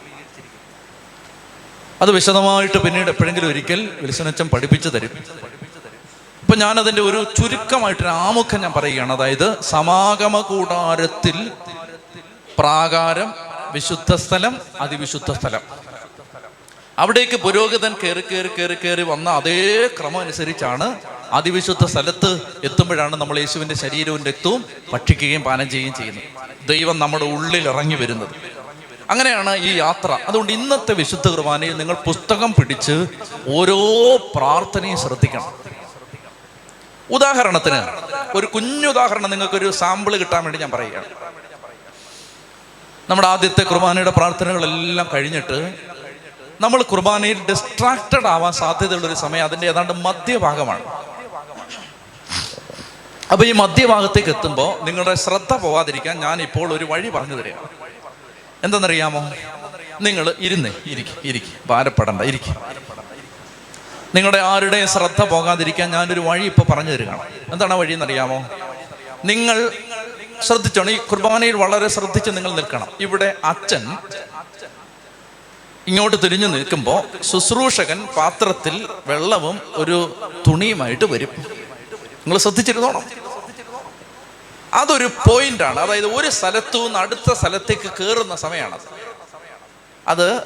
സമാഗമ കൂടാരത്തിൽ പുരോഹിതൻ നിങ്ങൾക്ക് എവിടെയെങ്കിലും ഓർമ്മയുണ്ടോ? പുരോഹിതൻ പാത്രത്തിൽ വെള്ളം എടുത്ത് കൈ കഴുകുന്ന കാൽ കഴുകുന്ന ഒരു കാര്യം എവിടെങ്കിലും നിങ്ങൾക്ക് ഓർമ്മയുണ്ടോ? എവിടാണത്? ചാളനപാത്രം അത് ഏതിന്റെ മുമ്പിലാണ്? ബലിപീഠത്തിന്റെ മുമ്പിൽ. പുരോഹിതൻ എല്ലാ ബലിയും ബലിക്കുള്ള എല്ലാ സാധനങ്ങളും തയ്യാറാക്കി അതിനെ അറുത്ത് മുറിച്ച് ബലിപീഠത്തി വെച്ചിട്ട് കൈയൊക്കെ കഴുകി അടുത്ത സ്ഥലം ഏതാണ്? വിശുദ്ധ സ്ഥലം. വിശുദ്ധ സ്ഥലത്തേക്ക് കയറുന്നതിന്റെ അടയാളമാണ് അച്ഛൻ ഇങ്ങനെ കൈ കഴുകിയിട്ട് അടുത്ത സ്റ്റെപ്പ് കയറുകയാണ് ആരാധനയുടെ അടുത്ത തലം. ആ ആരാധനയുടെ അടുത്ത തലത്തിൽ വിശുദ്ധ സ്ഥലത്ത് എന്തൊക്കെയാണുള്ളത്? ഏഴ് വിളക്കുള്ള ഏഴ് കാലുള്ള വിളക്ക്. തിരുസാന്നിധ്യപ്പത്തിന്റെ മേശ ധൂപപീഠം. തിരുസാന്നിധ്യ അപ്പത്തിന്റെ മേശയെ കുറിച്ച് ഞാൻ പറഞ്ഞിരുന്നു ഇത് ഓർമ്മയാണ്. എന്തിന്റെ ഓർമ്മ? പട്ടിണിയില്ലാതെ ദുരിതമില്ലാതെ രോഗമില്ലാതെ ഈ കാലം അത്രയും ദൈവം വഴി നടത്തിയതിന്റെ ഓർമ്മയ്ക്ക് നന്ദി പറഞ്ഞുകൊണ്ടാണ് അവർ ആ തിരുസാന്നിധ്യ അപ്പം അവിടെ വെച്ചിരുന്നത്. ധൂപപീഠം പ്രാർത്ഥനയാണ് യാചനയാണ് അപേക്ഷകളാണ്. അപ്പോൾ വിശുദ്ധ സ്ഥലത്ത് നടക്കുന്ന ശുശ്രൂഷ ശ്രദ്ധിക്കുക. വിശുദ്ധ സ്ഥലത്ത് നടക്കുന്ന ശുശ്രൂഷ എന്തെന്നറിയാമോ? അതായത് കൃതജ്ഞത സ്തോത്രം യാചന. കൃതജ്ഞത സ്തോത്രം യാചന. ഇനി അവനെ ഓർക്കുമ്പോൾ ഒത്തിരി കാര്യങ്ങൾ നമ്മൾ ഓർക്കും. എന്തെല്ലാം ഓർക്കും ഓർക്കുമെന്നറിയാമോ? ആ സമയത്ത് ഓർക്കുന്നത് ഒന്ന് ഈശോ സഹിയോൻ മാളികയിൽ വെച്ച് അപ്പവും വിഞ്ഞും എടുത്ത് സമർപ്പിച്ചു. അത് നമ്മൾ ഓർക്കും. സ്ഥാപന വചനങ്ങൾ ആ ഭാഗത്താണ്. അത് നമ്മൾ ഓർക്കും. അത് കഴിഞ്ഞിട്ട് പറയും കർത്താവെ ഞങ്ങൾ ഞങ്ങൾ നിന്റെ പീഡാനുഭവത്തെ കുരിശുമരണത്തെ ഉത്ഥാനത്തെ ഞങ്ങൾ ഓർക്കുന്നു എന്ന് പറഞ്ഞിട്ട് ജനങ്ങൾ ഒരു പ്രാർത്ഥന ചൊല്ലും. ഇതൊക്കെ നിങ്ങൾ ശ്രദ്ധിച്ച് വായിച്ചോണം ആ സമയത്ത്. സ്ഥാപന വചനങ്ങൾ കഴിയുമ്പോൾ ഒരു പ്രാർത്ഥനയുണ്ട് ദൈവമേ ഞങ്ങൾ നീ ഞങ്ങൾക്ക് വേണ്ടി ചെയ്ത എല്ലാ കാര്യങ്ങളും ഓർത്ത് നിനക്ക് സ്തോത്രം ചെയ്യുന്നു എന്ന് പറഞ്ഞൊരു പ്രാർത്ഥനയുണ്ട്. അത് കഴിയുമ്പോൾ പിന്നീട് അച്ഛൻ വീണ്ടും പറഞ്ഞ് സകലത്തെക്കുറിച്ചും സകലത്തിന് വേണ്ടിയും എന്ന് പറഞ്ഞാൽ ഇന്ന് വരെ അങ്ങ് ഞങ്ങൾക്ക് തന്ന എല്ലാത്തിനെയും ഓർത്ത് സകലത്തെക്കുറിച്ച് സകലത്തിന് വേണ്ടിയും ഞങ്ങൾ നിനക്ക് സ്തോത്രം തരുന്നു. ഇതെല്ലാം ഇവിടാണ് വിശുദ്ധ സ്ഥലത്താണ്. അതെല്ലാം കഴിഞ്ഞ് പരിശുദ്ധാത്മാവിന്റെ ആഗമനത്തിന് വേണ്ടിയുള്ള പ്രാർത്ഥന അങ്ങോട്ട് കഴിഞ്ഞു കഴിയുമ്പോൾ ശരീരരക്തങ്ങൾ ശരിക്കും യേശുവിന്റെ ശരീരരക്തങ്ങളായിട്ട് അപ്പവും വീഞ്ഞും രൂപാന്തരപ്പെട്ട് കഴിയുമ്പോൾ പിന്നീട് മധ്യസ്ഥ പ്രാർത്ഥനയുണ്ട്. അതെന്താണ്? നമ്മുടെ യാചനകളും അപേക്ഷകളുമാണ്. അതാണ് ഈ ധൂപപീഠം. പിടിയിട്ടുന്നുണ്ടോ അപ്പൊ ഇത് ശ്രദ്ധിച്ചോണം. ആദ്യത്തെ ഭാഗം നിങ്ങൾ ശ്രദ്ധിക്കും. വിശ്വാസ പ്രമാണത്തിന് തൊട്ട് മുമ്പ് അച്ഛൻ കൈ കഴുകുന്ന പോയിന്റ് മുതൽ നിങ്ങളുടെ ശ്രദ്ധ ഇരട്ടിയാവണം. അപ്പൊ മുതൽ ശ്രദ്ധിക്കണം എന്താണ് നമ്മൾ ഈ പറയുന്നത്. അപ്പോൾ ഈ കൈ കഴുകി കഴിഞ്ഞ ഉടനെ നമ്മൾ വിശ്വാസം പറയുകയാണ് ദൈവം എനിക്ക് വേണ്ടി ചരിത്രത്തിൽ എന്ത് ചെയ്തു? അതാണ് വിശ്വാസ പ്രമാണം ഏകജാതനെ ഭൂമിയിലേക്ക് അയച്ചു പുന്തിയോസ് പിലാത്തോസിന്റെ കാലത്ത് കുരിശി മരിച്ച് പീഡ പീഡകൾ സഹിച്ച് കുരിശി മരിച്ച് ഉയർത്തെഴുന്നേറ്റ് പരിശുദ്ധാത്മാവിനെ അയച്ച് പരിശുദ്ധാത്മാവ് വന്ന് സഭയുണ്ടാക്കി സഭയിലും എല്ലാം ഞങ്ങൾ വിശ്വസിക്കാം. ഇതെല്ലാം ഞങ്ങൾ വിശ്വസിക്കുകയാണ് കർത്താവ് എന്ന് പറഞ്ഞാൽ അടുത്ത സ്ഥലത്തേക്ക് കയറി. കയറിക്കഴിഞ്ഞാൽ പിന്നീട് സമാധാനമാണ് സമാധാനം. അതായത് നമുക്ക് പിന്നെ ആരോടും ശത്രുതയില്ല. നമുക്ക് എല്ലാവരോടും സ്നേഹമാണ്. കാരണം കർത്താവ് നമുക്ക് വേണ്ടി ഭയങ്കര കാര്യം ചെയ്തിരിക്കുകയാണ്. ചാക്കോച്ച നമുക്കിട്ടൊരു പാര വെച്ചെങ്കിലും കർത്താവ് നമുക്കിട്ട് വലിയ കാര്യങ്ങൾ ചെയ്തു തന്നിരിക്കുകയാണ്. അതുകൊണ്ട് ചാക്കോച്ച നിന്നോട് ഞാൻ ക്ഷമിച്ചിരിക്കുകയാണ്. നിന്നെ അമ്പറത വിട്ടിരിക്കുകയാണ്. കാരണം കർത്താവ് എനിക്ക് വേണ്ടി ഭയങ്കര കാര്യങ്ങൾ ഇവിടെ ചെയ്തിരിക്കുമ്പോൾ ചാക്കോച്ച നിന്റെ നിന്റെ പാര ഓർക്കാൻ എനിക്കിപ്പോൾ സമയമില്ല. ഞാൻ അതുകൊണ്ട് ഇത് ഇപ്പോൾ ഓർക്കുകയാണ്. അത് കഴിഞ്ഞിട്ട് നമ്മളെല്ലാവരോടും അനുരഞ്ജനപ്പെട്ട് കഴിയുമ്പോൾ പിന്നീട് നിങ്ങൾ പ്രാർത്ഥിക്കും കർത്താവെ എന്റെ ശരീരത്തിൽ വിശുദ്ധി തരണം ഞങ്ങൾ അർപ്പിക്കുന്ന ഈ ബലി മുഖാന്തരം എല്ലാ അശുദ്ധ വിചാരങ്ങളും നീക്കി കളയണം ഞങ്ങൾ നിന്നെ സ്തുതിക്കാൻ ഞങ്ങൾക്ക് യോഗ്യത കിട്ടണം. അത് കഴിഞ്ഞിട്ട് പറയുകയാണ് ദേ സഹോദരങ്ങളെ സഹോദരങ്ങളെ ഇത് പ്രധാനപ്പെട്ട സമയമാണ്. ശുശ്രൂഷകം വായിക്കും. നിങ്ങളിപ്പോൾ നല്ല സ്തുതിയും സ്തോത്രമൊക്കെ പറയേണ്ട സമയമാണ്. അന്നേരമാണ് ഈ ബലി ഞങ്ങൾക്ക് സ്തോത്രവും ബലിയും ആരാധന അനുഗ്രഹവും സമാധാനവും ബലിയും സ്തോത്രമാണെന്നൊക്കെ നമ്മൾ പറയുന്ന അന്നേരമാണ്. ശുശ്രൂഷ ഇവിടുന്ന് വിളിച്ച് പറയാണ് എന്റെ സഹോദരങ്ങളെ നിങ്ങൾ ശ്രദ്ധിക്കണം. നിങ്ങൾ ഇപ്പോൾ വീട്ടിലെ കാര്യം കോഴിക്കൂട് അടയ്ക്കാത്ത കാര്യവും ഓർക്കാതെ എന്റെ സഹോദരൻ അങ്ങനെ ഇത് പറയേണ്ടത്. പിന്നെ ഇത് കുർബാന ആയതുകൊണ്ടും മാന്യന്മാരൊക്കെ വന്ന് നിൽക്കുന്നതുകൊണ്ടുമാണ് ഇങ്ങനെ വായിക്കുന്നത്. എന്താണ്? വാർക്കുമോർ എന്റെ സഹോദരങ്ങളെ ഭയങ്കര ബലി ഇവിടെ നടക്കുകയാണ്. നിങ്ങൾ അതുകൊണ്ട് മര്യാദയ്ക്ക് ശ്രദ്ധിച്ച് നിൽക്കണമെന്നൊക്കെ വളരെ ആഘോഷമായിട്ട് പറയാം അല്ലെങ്കിൽ എന്താണ്? നിങ്ങളിങ്ങനെ തെക്കും പടക്കം നോക്കാതെ നിങ്ങൾ പിന്നെ കഞ്ഞി കുടിക്കാൻ പോവാതെ എന്റെ സഹോദരങ്ങളെ പ്രധാനപ്പെട്ട കാര്യം ഇവിടെ നടക്കുകയാണ്. ഇവിടെ നിങ്ങൾ വരിക എന്നാണ് ഈ പറയുന്നത്. ശുശ്രൂഷകൻ. കേട്ടോ? നിങ്ങൾ ഇങ്ങനെ ഇങ്ങനെ നിൽക്കരുത് ആ സമയത്ത്. മനസ്സിലായോ? ആ സമയത്ത് ഇതൊക്കെ ശ്രദ്ധിക്കണം. അങ്ങനെ അങ്ങോട്ട് ശ്രദ്ധിച്ചു കഴിയുമ്പോൾ ഉടനെ അത് കഴിയുമ്പോഴേക്കും ഒരു ആശീർവാദമൊക്കെ അച്ഛനങ്ങോട്ട് തന്നിട്ട് പിന്നെ പറയും നാം എല്ലാവരുടെയും ബോധങ്ങളും വിചാരങ്ങളും ഹൃദയങ്ങളും അങ്ങ് പിതാവിന്റെ വലതുഭാഗത്ത് ഈശോ എഴുന്നള്ളിയിരിക്കുന്ന മഹോന്നതങ്ങളിലേക്ക് നമുക്ക് ഉയർത്താം. അപ്പൊ നമ്മൾ പറഞ്ഞു റെഡി. ഞങ്ങളിതാ റെഡി ആയിരിക്കുന്നു അതാ നമ്മൾ പറയുന്നത് ഞങ്ങളിതാ ഉയർത്തിയിരിക്കുന്നു. ഞങ്ങളിതാ റെഡിയായി ഇതൊക്കെ ഓർക്കുന്നുണ്ടോ എന്തോ? അങ്ങനെയാണ് ഇവിടെ നിൽക്കുന്നത്. ഇതൊക്കെ ഓർക്കണം. മനസ്സിലായോ? ഇതൊക്കെ ഓർക്കണം. ഞാൻ കുർബാനയ്ക്കിടയ്ക്ക് കമന്റ് പറഞ്ഞാൽ പിന്നെ നിങ്ങൾ ചിരിക്കും. അതുകൊണ്ടാണ് പിന്നെ ഞാൻ പറയാത്തത്. അതുകൊണ്ട് ഇതെല്ലാം ഓർക്കണം. ആ സമയത്ത് ഇത് ഓർക്കണമെന്നാണ്. അന്നേരമാണ് ഓരോരുത്തർ ഇങ്ങനെ നിൽക്കുന്നത്. അങ്ങനെ ഒന്നും നിൽക്കരുത്. ഇതെല്ലാം ഓർക്കേണ്ട സമയമാണ്. കർത്താവ് നമുക്ക് വേണ്ടി ചെയ്ത കാര്യങ്ങൾ. ശ്രദ്ധിക്കുക. അങ്ങനെ ഈ ഈ പ്രാർത്ഥന അത് ആ പ്രാർത്ഥനയോട് അങ്ങോട്ട് കഴിഞ്ഞു കഴിയുമ്പോൾ പിന്നെ നിങ്ങൾ ശ്രദ്ധിച്ചോണം. പിന്നെ നമ്മൾ മാലാഖമാരോട് ചേർന്ന് സ്വർഗീയമായ അപരിശുദ്ധൻ പരിശുദ്ധൻ പരിശുദ്ധൻ എന്ന് ദൈവത്തെ മഹത്വപ്പെടുത്തിയിട്ട് പുരോഹിതൻ പ്രധാനപ്പെട്ട ഒരു കാര്യം ഓർക്കുകയാണ്. സഖിവൻ മാളികയിൽ വെച്ച് ഈശോ ശിഷ്യന്മാരുടെ മുമ്പിൽ തന്റെ ശരീരവും രക്തവും പകുത്തു കൊടുത്തു. അത് നമ്മൾ ഓർത്തു. തിരുസാന്നിധ്യം കേട്ടോ? ഓർത്തു. കർത്താവേ എന്നിട്ട് സഭ പറയണ ദൈവമേ ഞങ്ങൾ അങ്ങേ സ്തുതിക്കുന്നു വാഴ്ത്തുന്നു ഞങ്ങൾ അങ്ങേക്ക് നന്ദി പറയുന്നു ഞങ്ങൾ അങ്ങേ സ്തുതിക്കുന്നു. ഇതൊക്കെയാണ് അടുത്ത പ്രാർത്ഥന. ശ്രദ്ധിച്ചിട്ടുണ്ടോ ഇന്നുവരെ അത് കഴിയുമ്പോൾ അച്ഛൻ പറയാണ് കർത്താവ് ഇന്നോളം നീ ഞങ്ങൾക്ക് ചെയ്ത സകലത്തെ കുറിച്ചും സകലത്തിന് വേണ്ടിയും ഞങ്ങൾ ഞങ്ങൾക്ക് സ്തുതി സ്തോത്രവും തരികയാണ്. അപ്പൊ നിങ്ങൾ അതിനും പ്രതിവാക്കിയായിട്ട് പറയുന്നു. ഉടനെ അടുത്ത ശുശ്രൂഷകൻ പറയുന്നു എന്റെ വാത്സല്യമുള്ളവരെ ദേ പരിശുദ്ധാത്മാവ് ദേ ഇറങ്ങി വരാൻ പോവാണ്. നിങ്ങൾ ശ്രദ്ധിച്ചു നിൽക്കണം. എന്റെ പ്രിയപ്പെട്ടവരെ അങ്ങനെ ഈ ബലി അനുഗ്രഹ സമാധാന സ്തോത്രം എന്നൊക്കെ പറഞ്ഞിട്ട് നമ്മൾ ഇത് പ്രാർത്ഥിച്ച് പരിശുദ്ധാത്മാവ് ഇതാ ഇറങ്ങി വരുന്നു. പരിശുദ്ധാത്മാവ് ഇറങ്ങി വന്ന് കഴിയുമ്പോൾ നമ്മൾ പ്രാർത്ഥിക്കുകയാണ്. കർത്താവെ യേശുവിന്റെ ശരീര രക്തങ്ങളായിട്ട് ഈ മാറുന്ന സമയത്ത് കർത്താവെ ഞങ്ങൾ രൂപാന്തരപ്പെടണമേ. അത് പ്രാർത്ഥിച്ചിട്ട് എല്ലാം റെഡിയായി. ഇപ്പോൾ പരിശുദ്ധാത്മാവ് വന്നു. ഈശോയുടെ ശരീര രക്തങ്ങളായിട്ട് മാറി. ഇനി നമ്മൾ നമ്മുടെ അപേക്ഷകളെല്ലാം പറയുകയാണ്. സഭയ്ക്ക് വേണ്ടി പ്രാർത്ഥിക്കുന്നു. ഒന്നാമത്തെ മധ്യസ്ഥ പ്രാർത്ഥന. രോഗികളും ദുഃഖിതരും നിരാലംബരും ദരിദ്രരും ക്ലേശിതരും ആളുകൾക്ക് വേണ്ടി പ്രാർത്ഥിക്കുന്നു. രണ്ടാമത്തെ മധ്യസ്ഥ പ്രാർത്ഥന.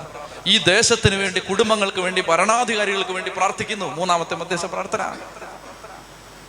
പിന്നെ പരിശുദ്ധ അമ്മയെ ഓർക്കുന്നു യോസഫ് പിതാവിനെ ഓർക്കുന്നു പിതാക്കന്മാരെ എല്ലാം ഓർക്കുന്നു മരിച്ചുപോയവരെ ഓർത്തിട്ട് അവരുടെ മാധ്യസ്ഥം തേടി പ്രാർത്ഥിക്കുന്നു. സഭയുടെ സത്യവിശ്വാസത്തിൽ ഞങ്ങളെ നിർത്തണേ എന്ന് പ്രാർത്ഥിക്കുന്നു. എല്ലാം മരിച്ചുപോയവർക്ക് വേണ്ടി പ്രാർത്ഥിക്കുന്നു. വിശുദ്ധ സ്ഥലമാണ്. വിശുദ്ധ സ്ഥലമാണ്. ഇനി ശ്രദ്ധിക്കുക ആ വിശുദ്ധ സ്ഥലത്ത് നിന്ന് പിന്നൊരു പാട്ടുണ്ട് എന്താണ്? നീതിജ്ഞൻ താതാ കാണുക. ആ പാട്ട് പാടുന്ന സമയത്ത് പുരോഹിതൻ യേശുവിന്റെ ശരീര രക്തങ്ങൾ തമ്മിൽ അതും അതും ആ ആ ശരീരവും രക്തവും തമ്മിൽ കലർത്തുന്ന സമയമാണ്. എന്ന് പറഞ്ഞാൽ തിരുശരീ ശ്രദ്ധിച്ചു കേട്ടോ. തിരുശരീരത്തിൽ നിന്ന് ഒരു കഷണം മുറിച്ച് തിരുരക്തത്തിൽ മുക്കി എല്ലാവരും സ്വീകരിക്കുന്ന എല്ലാ തിരുവോസ്തിയിലും ആ തിരുരക്തം തളിക്കുന്ന സമയമാണത്. അതെന്തെന്നറിയാമോ? പ്രധാന പുരോഹിതൻ അതിവിശുദ്ധ സ്ഥലത്ത് കയറിയിട്ട് രക്തം എടുത്ത് തളിച്ചു. അവിടെ തളിച്ചു. അവിടെ തളിച്ചു. അതിവിശുദ്ധ സ്ഥലത്തായി. പിന്നെ നമ്മൾ യേശുവിന്റെ ശരീര രക്തങ്ങൾ സ്വീകരിച്ച് കർത്താവിന് നന്ദി പറഞ്ഞ് നമ്മൾ ആ സാന്നിധ്യം അനുഭവിക്കുന്ന പ്രാർത്ഥനകളാണ് പിന്നുള്ളത്. പിടികിട്ടുന്നുണ്ടോ? അതായത് ഈ കുർബാന ശരിക്കും പറഞ്ഞാൽ സമാഗമ കൂടാരത്തിലെ ആരാധനയാണ്. ഹോ. ചെത്തി പറഞ്ഞേ. ഹാലേലുയാ. അതുകൊണ്ട് ഈ ആരാധന ഇത് ഇത് എന്തുകൊണ്ടാണ് നമ്മൾ സഭ ഇത് എടുത്തിരിക്കുന്നത്? എന്തുകൊണ്ടെന്നറിയാമോ ഇത് കർത്താവ് തന്നെ മോശയ്ക്ക് പറഞ്ഞു കൊടുത്ത ഒരു ആരാധനയാണ്. അത് തെറ്റാണോ? അത് നല്ലതല്ലേ? ദൈവം പറഞ്ഞു കൊടുത്ത മാതൃക അനുസരിച്ചാണ് ഇത് ഉണ്ടാക്കിയിരിക്കുന്നത്. അതുകൊണ്ട് ഈ ആരാധനയിൽ എല്ലാം മറന്ന് എന്റെ പ്രിയ സഹോദരങ്ങളെ നിങ്ങൾ സമ്മതിക്കണം